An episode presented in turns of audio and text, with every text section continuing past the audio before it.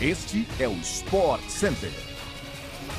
Um bom dia para você, fã do esporte. Chegamos com mais um podcast do Sport Center. Eu sou o Edu Elias. Lembrando que o Sport Center também chega diariamente na TV, ao vivo pela ESPN e Star Plus.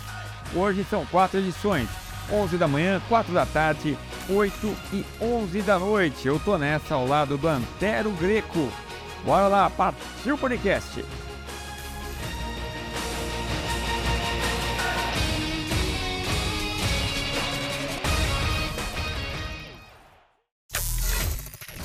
O sorteio realizado nesta quarta-feira na sede da CBF no Rio de Janeiro definiu os confrontos da terceira fase da Copa do Brasil de 2023.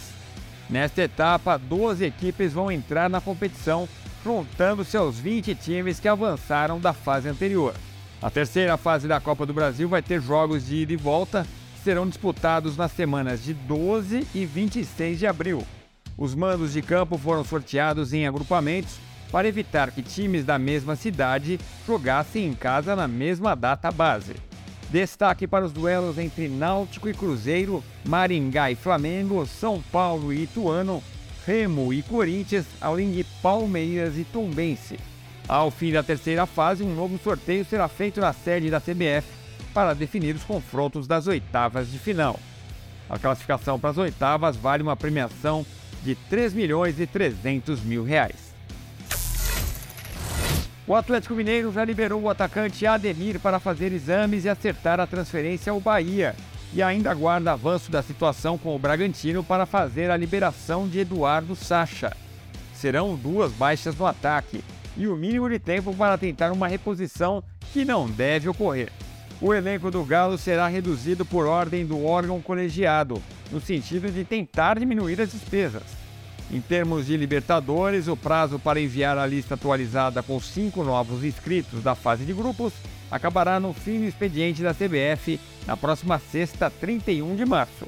Para as outras competições, o clube vai ter um prazo maior para tentativas no mercado, ainda que o cenário atual aponte para possibilidades mínimas de investimento.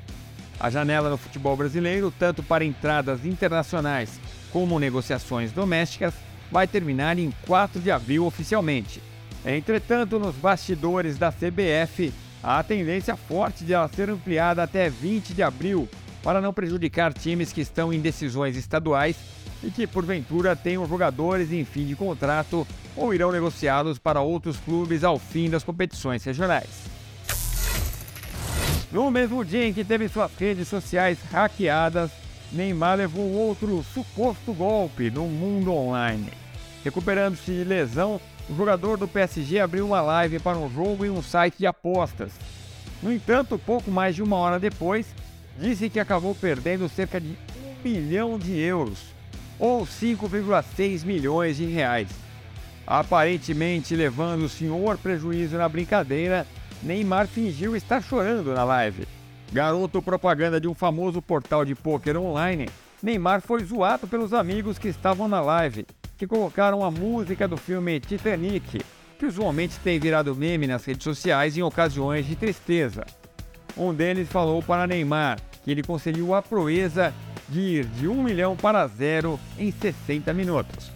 Esse tipo de ação tem a ideia de mostrar para o apostador comum que existem perdas maiores e de famosos, fazendo com que o usuário se engaje ainda mais no site de apostas.